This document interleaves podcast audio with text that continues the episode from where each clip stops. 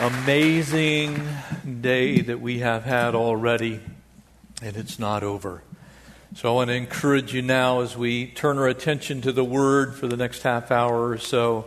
If you have your Bibles with you, if you have uh, your, your sword, which is sharpened and ready to do what God's intended for it to do tonight or today, would, would you turn to John chapter 1?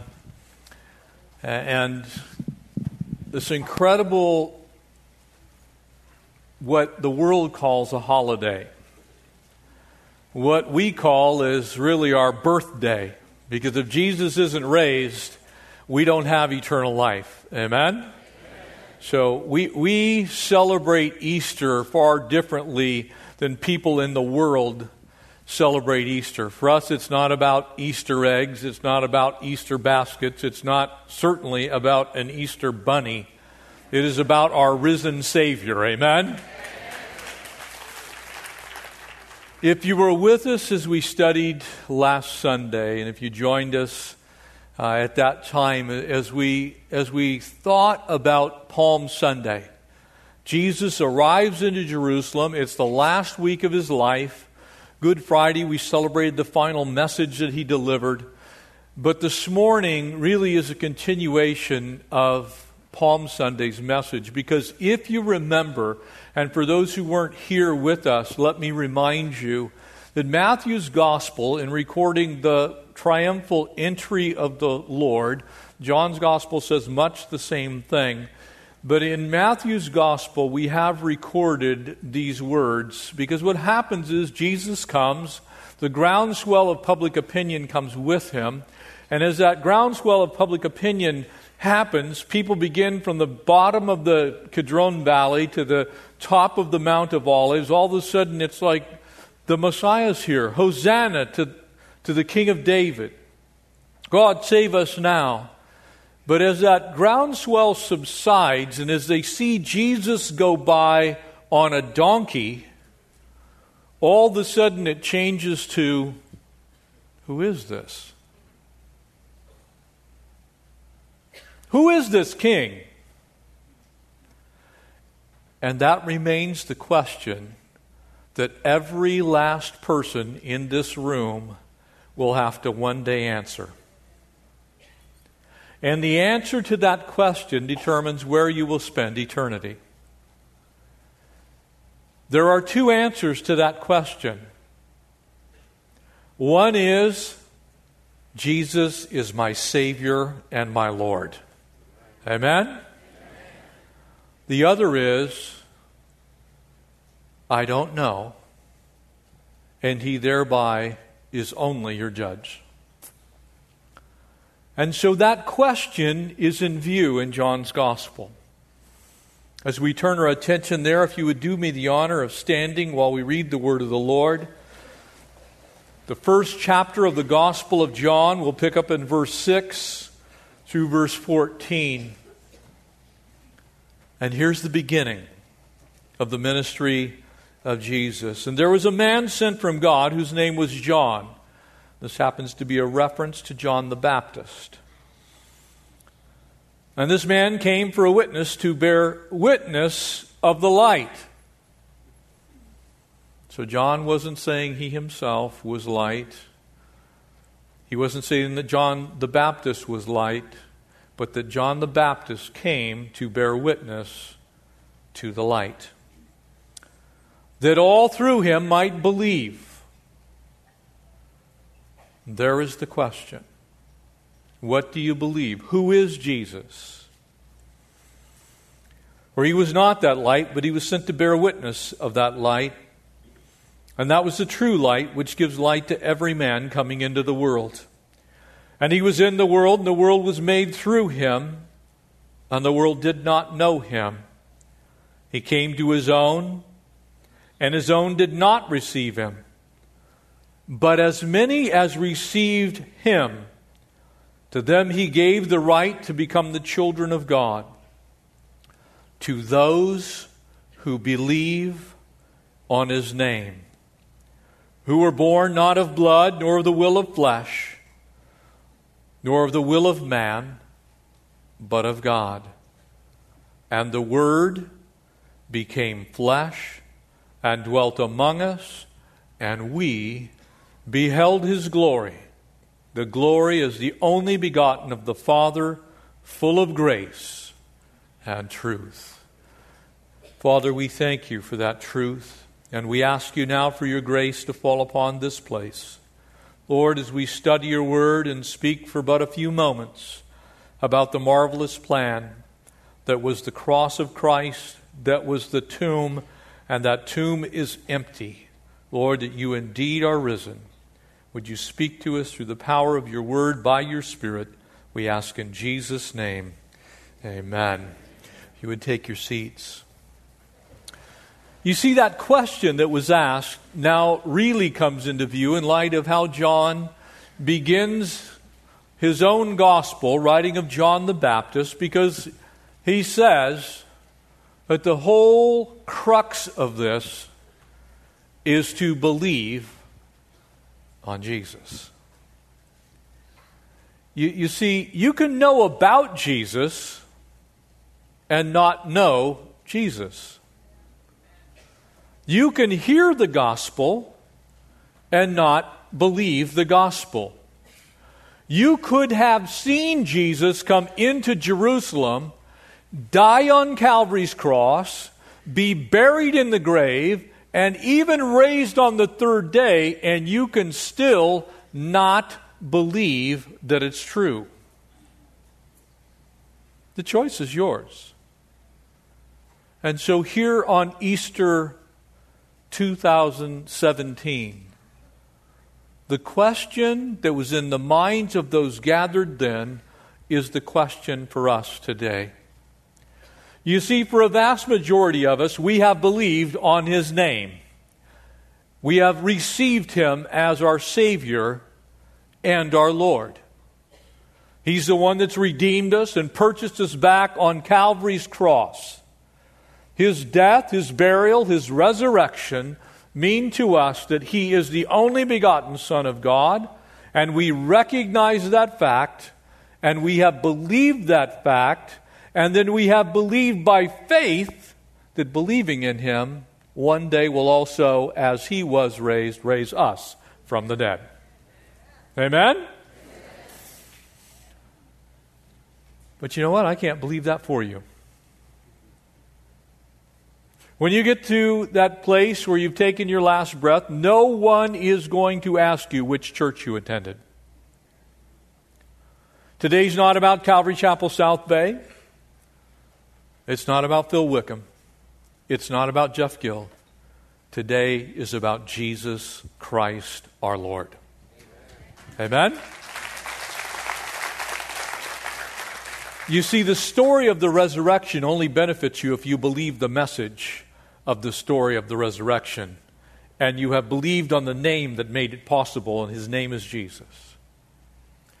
Because the truth of the matter is, whether you have received the gift of life or you have not received the gift of life, Scripture treats all of us exactly the same as the Apostle Paul would write to the church there in Philippians chapter 2.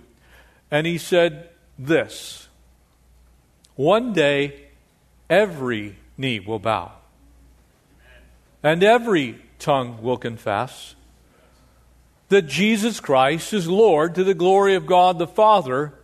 And then, just to make sure we don't miss the implication, whether in heaven, on earth, or literally under the earth, meaning in hell. So, in other words, one day, everyone actually will acknowledge that Jesus Christ is Lord. The only question is when will you make that recognition? Demons, Satan himself, every human being that has ever lived will one day bow the knee to Jesus. Because he's God's only son and only answer to mankind's problem sin and the penalty of it, which is death. So as we celebrate Easter, as we celebrate more appropriately Resurrection Day, amen? We celebrate Resurrection Day as the body of Christ.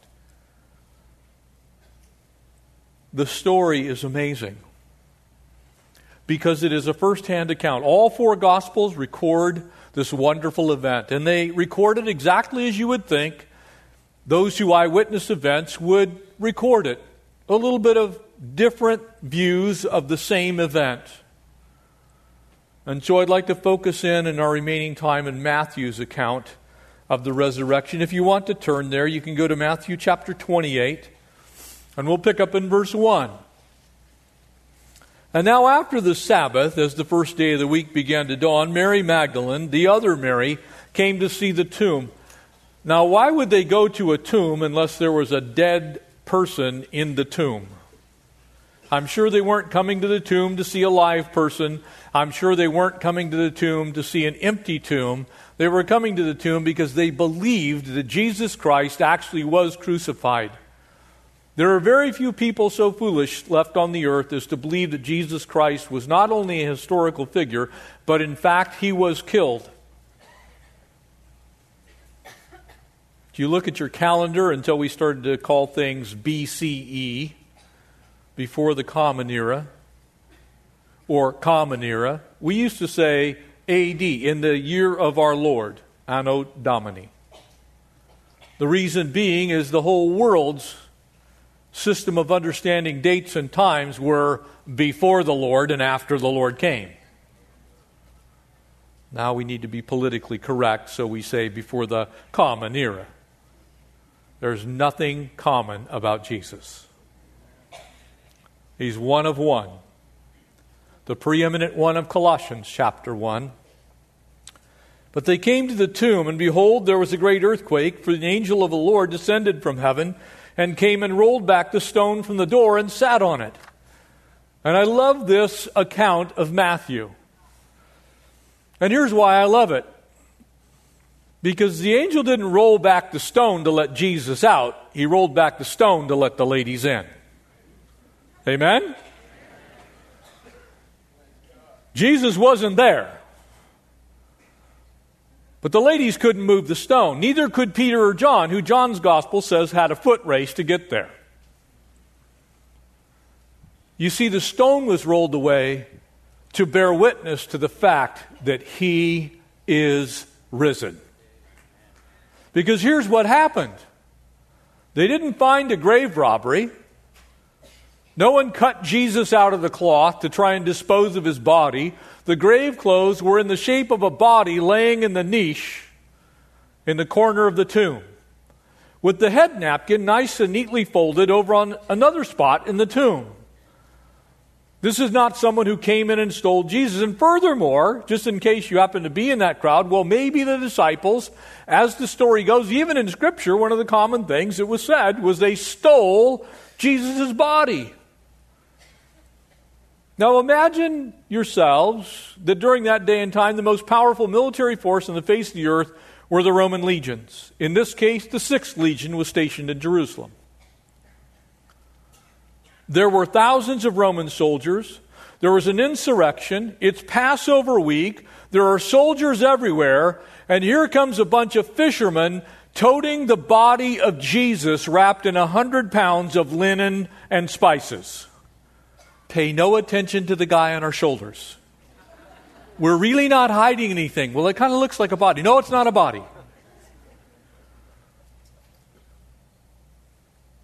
In other words, God was making obvious that Jesus was not there.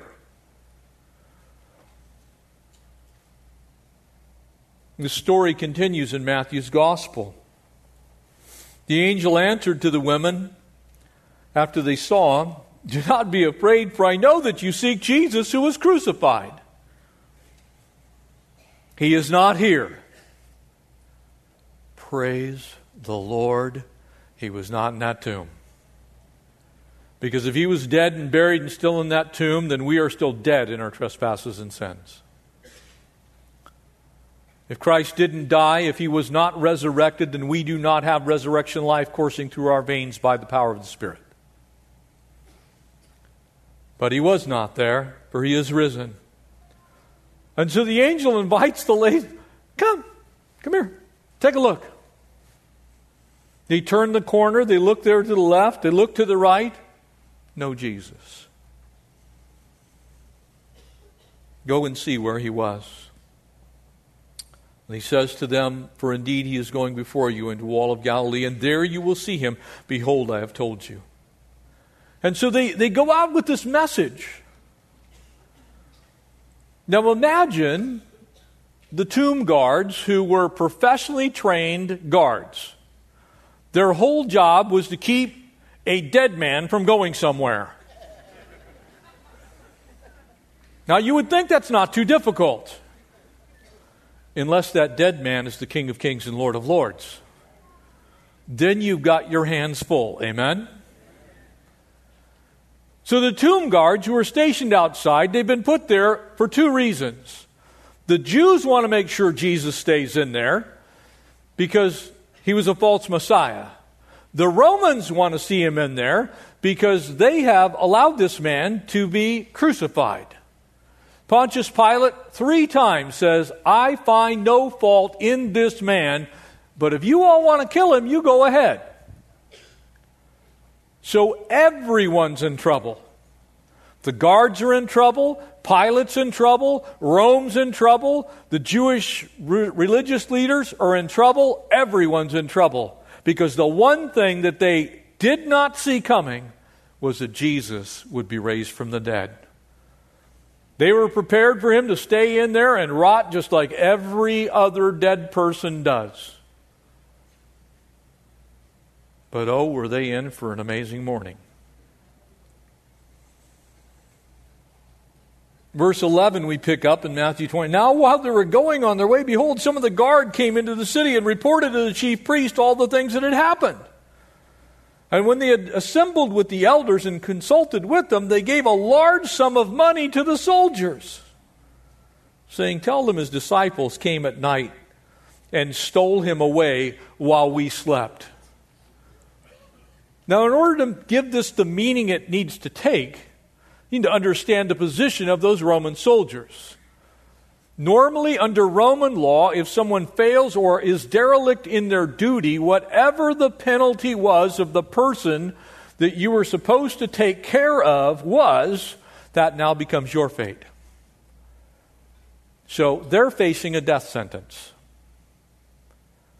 And so they're going to be bribed to say, We totally messed up. He's gone. Does any of this sound a little far fetched to you? Like if you were in this position, I'm, think if I'm a Roman soldier under this circumstance, I am heading for a long vacation in Sicily. But nonetheless, it is amazing the stories that people will tell to avoid believing on the only begotten Son of God. It is amazing the things that we will do to buy ourselves a reprieve from having to believe that on that cross died the King of Kings and Lord of Lords, and that he was raised three days later. Brothers and sisters, some of you do not know the Lord who are in here today. How many things have you tried to bribe your way through in life? Believing that if you just told this story, you could escape the reality of the cross. Here's the tragic end. You can continue to do that throughout your life. You can say, oh, you know, Christians are just weak minded. You, you can say it's a fanciful story.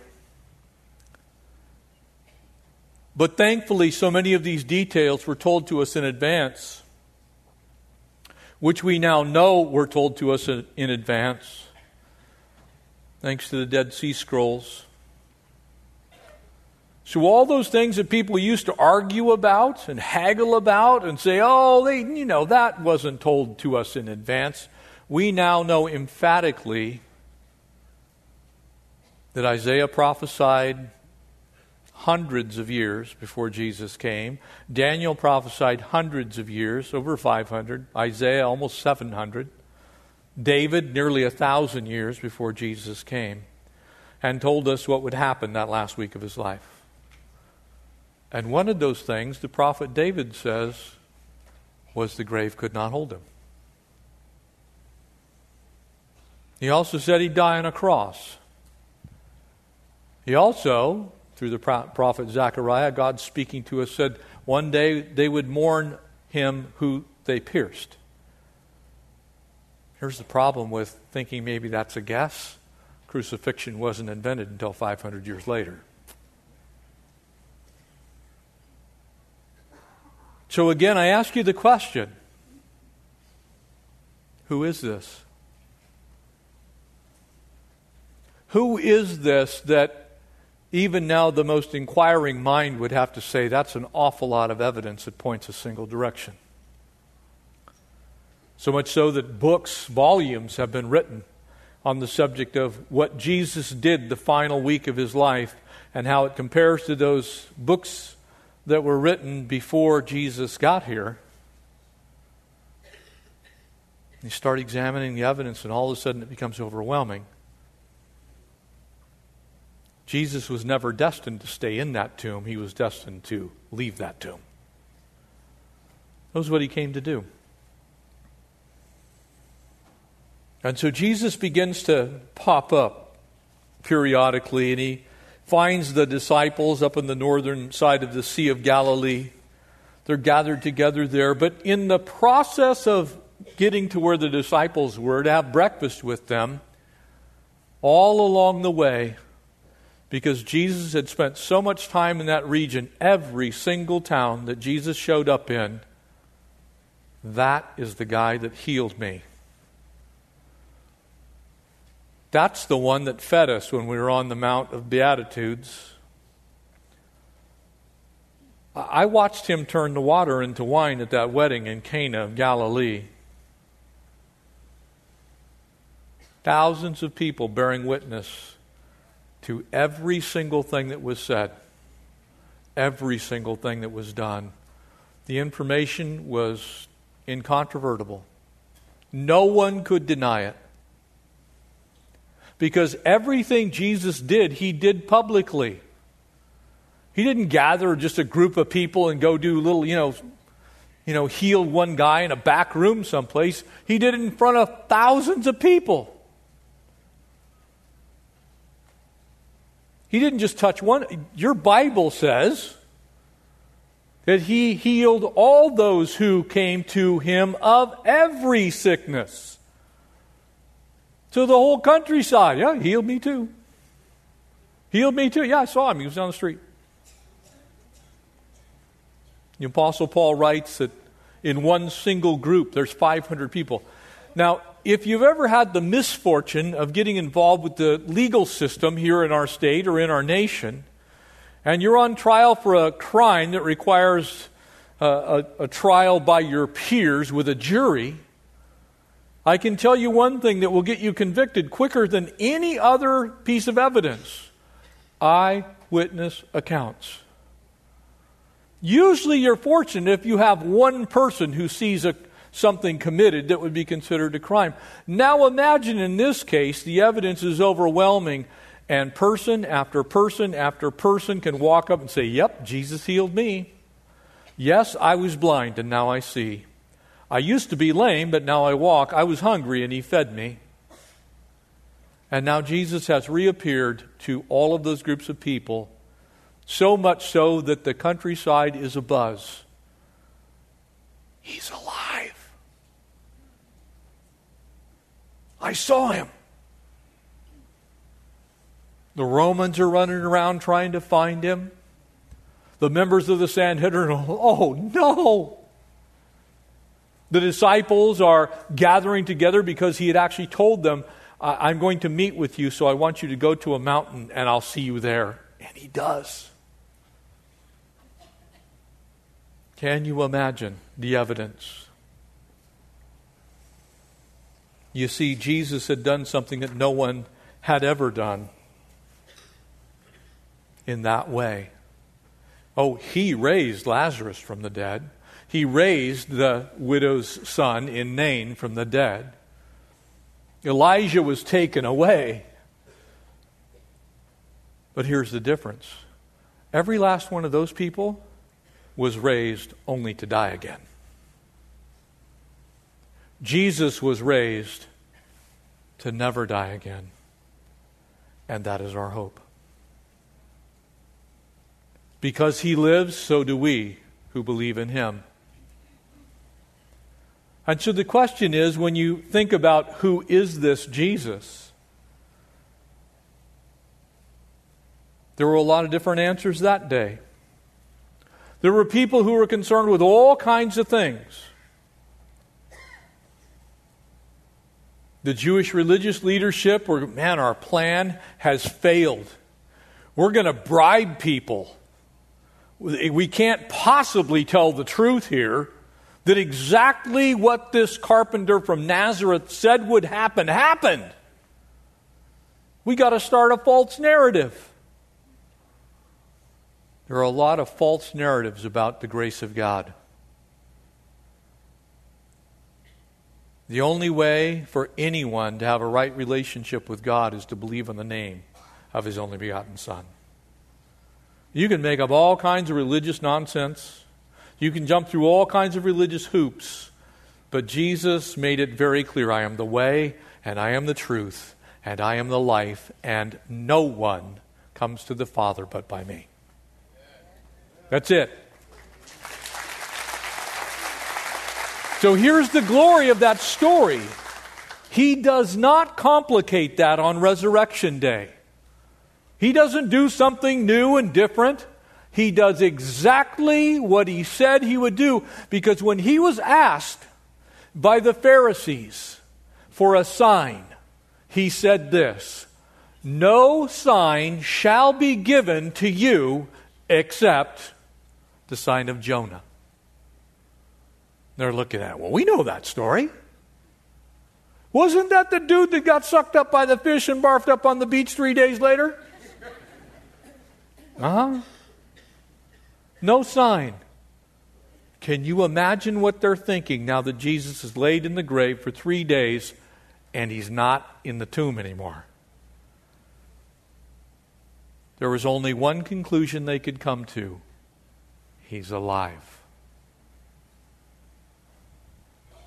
Because if they could have produced his body, they would have produced his body. After the beating he took, after the blood loss that he endured, after what happened to him on Calvary's cross, there was no chance that Jesus, if he was alive and simply not because somebody stole him, that he was going anywhere. And if, if he was dead, how long do you hide a body? Where do you take it? He was buried very near the, uh, the city walls of Jerusalem. They could have found him in a heartbeat. Yeah, there's three guys up there on the hill. They're running with a shroud covered body. We should probably check that out.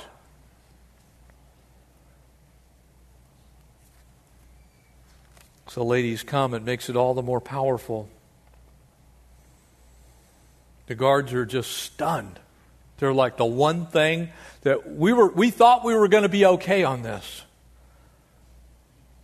They're standing there, and, and at that time, in order for a grave to be sealed, usually what would happen is there'd be an impression of wax put on one side of the door opening, and then on the door itself, a cord would be stretched between them, and then the, the seal of the governor, usually, would be impressed in that wax. In this case, the seal of Pontius Pilate.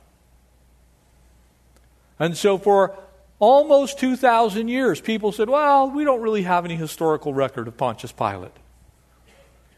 We don't have any writings about him. We don't know much about him, save a couple of historians that mentioned his name. But we don't have any archaeological records until 1961. While excavating in Caesarea Maritima on the coast, north of the city of Netanya, they dig up a stone And there it is, about that tall, about this wide, almost square, yet taller than it is long. Pontius Pilatus, governor of Judea. Bummer on those who believe he's not a historical figure. You can go see that. It's in the Israeli Museum today. You can see a replica at Caesarea.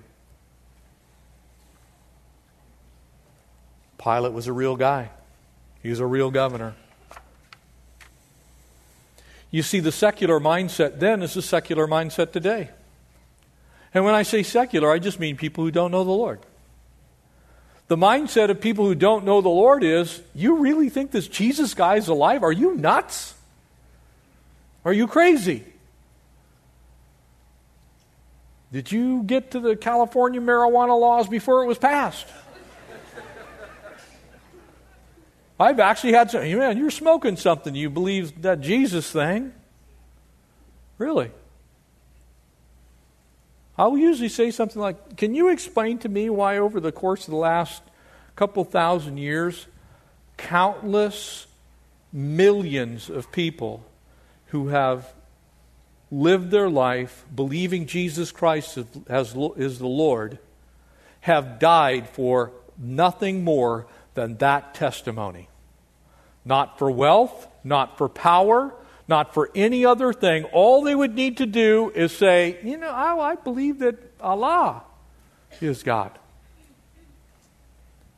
But with their dying breath, Jesus Christ is my Lord. I cannot deny him. It just happened this week. 38 Coptic Christians blown up in their church for nothing more than meeting and declaring that Jesus Christ is Lord. One of the survivors of that bombing was laying in the hospital bed, and the only thing he could say, Jesus loves me.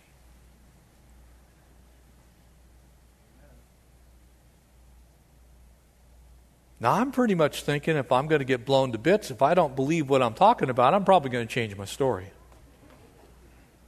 But if I truly believe that Jesus Christ is the Lord, then I owe him my life because he died for it. And he was raised so that I could live an abundant life and then spend eternity with him.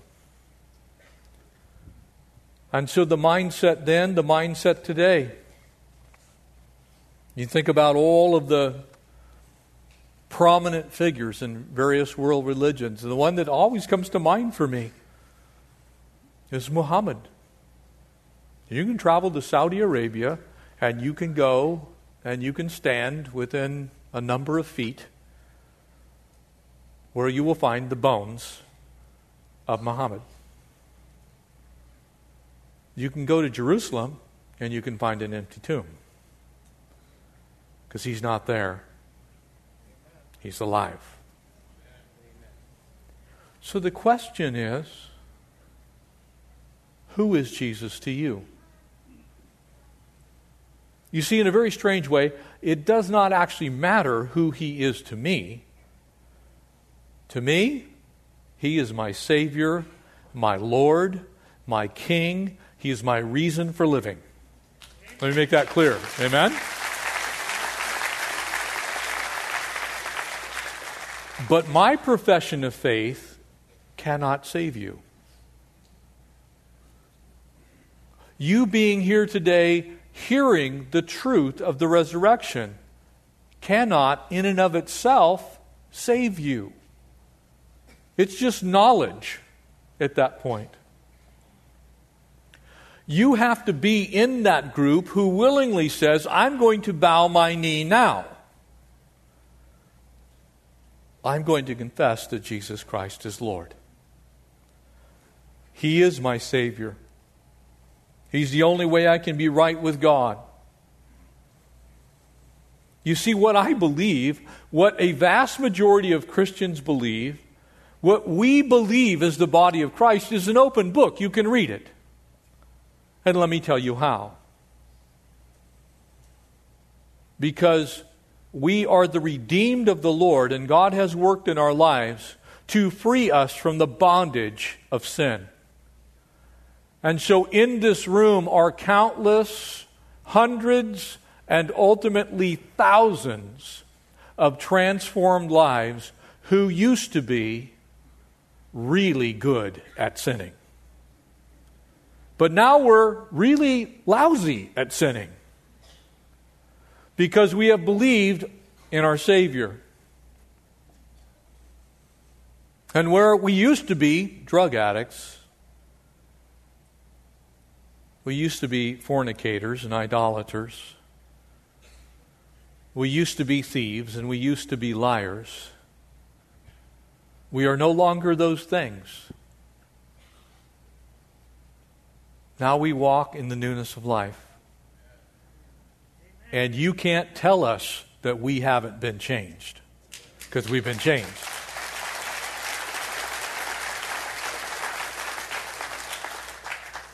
Now, you can deny that it was Jesus that did it, but you cannot deny that the change happened because we are changed and we are transformed, and that is irrefutable.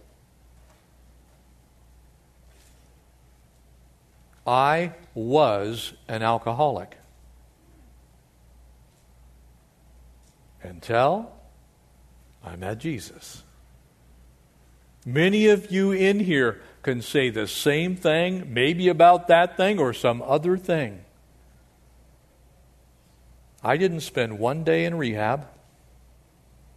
I didn't go to one class. I don't have a coin in my pocket. And I'm not actually knocking 12 steps or anything. I'm telling you, Jesus Christ set me free.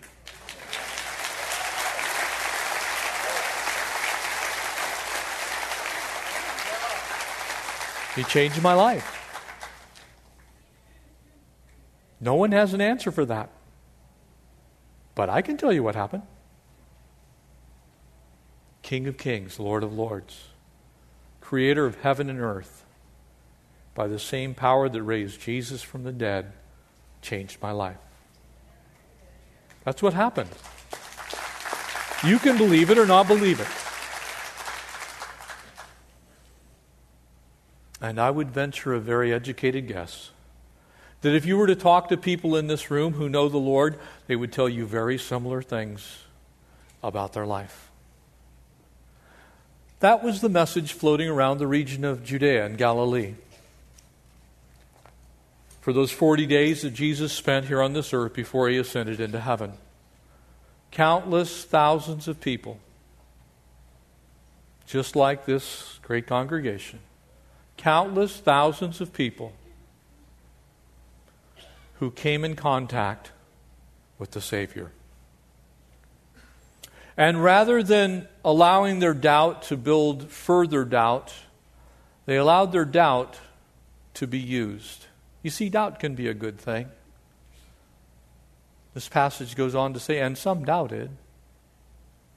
Doubt's good, actually, at times, because it makes you own the truth and the conclusion that you come to. When, when I don't believe something initially and I'm forced to come to terms with the facts, then I really believe what I have researched. I really believe that Jesus Christ is alive. Many, if not a vast majority of us in this room, really believe that Jesus Christ is alive. And he's coming again, by the way. First to take home his church, and then to rule and reign in righteousness on this very earth. You see, the sleeping guards didn't know what happened. The religious leaders demanded that someone be punished for it. Pilate was trying to figure out how he was going to get out of the obvious. But you know what happened to the people who saw him? There goes my Savior. I believed on him when I was in Tiberias. I believed on him when I was in Magdala. I believed on him when I was on the eastern shore of the Galilee. I was there in the town where he caused that demonic man to be set free. I'm going to invite Pastor Alex to come back out. And so, my question is for you today who is Jesus to you? Who is this? You see, if you came today for a religious experience, you were probably sorely displeased. Because we didn't come here for a religious experience. We came here to celebrate our relationship with the King of Kings. Amen? Why is that? Because we believe he's alive. I don't worship an edifice. I don't worship an icon. I surely don't worship a picture on a wall that looks like some white dude. Jesus was Middle Eastern. He had more pigment than I do. We need to get real with who Jesus is. He's God's own Son, offered up in your place. Jesus died for you. He died to set sinners free, to release captives from bondage. He made it possible for us to have a right relationship with God. All of my struggles and strains and stresses trying to be acceptable to the Lord, it would have never gotten me there. I had to believe on the only begotten Son. That's who Jesus is to me. But the question is, who is he to you? Would you stand with me?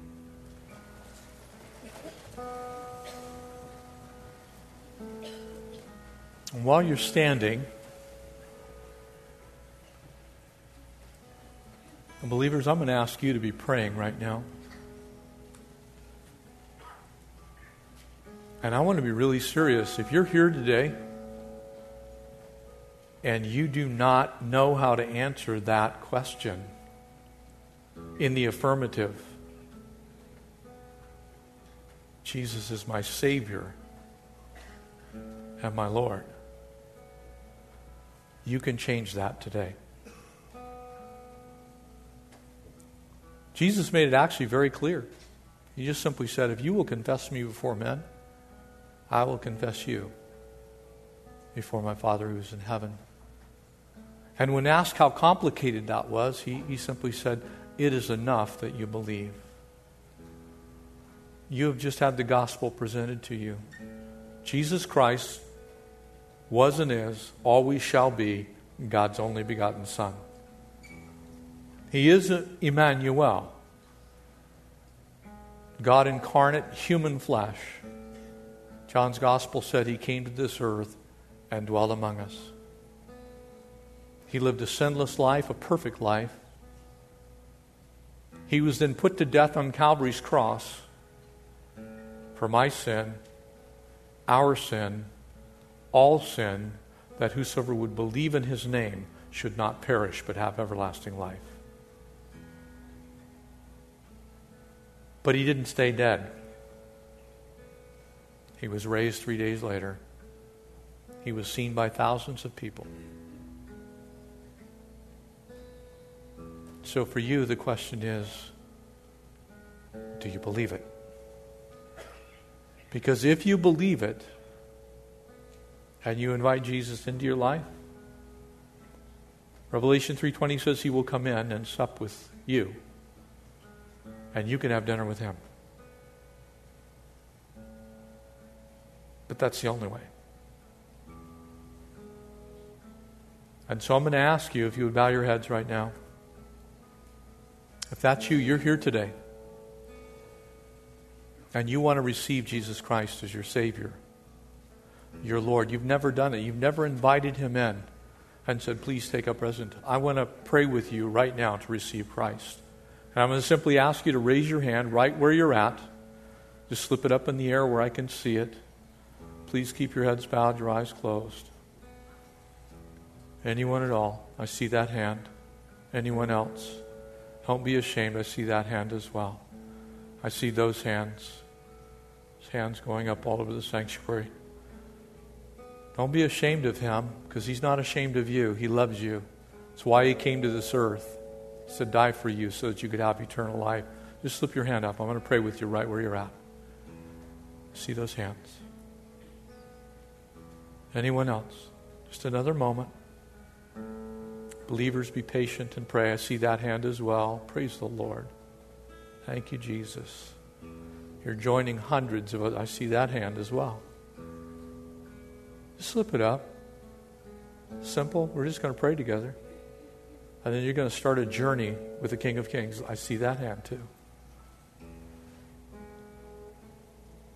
Most important decision you'll ever make is the one to receive Christ as your Savior and Lord. Don't let the enemy rip you off. Let him tell you this is meaningless. It's the most meaningful thing you will ever do. Praise God. For those who have raised your hands, would you just pray with me? And please, you have to mean this in your heart. You have to believe it.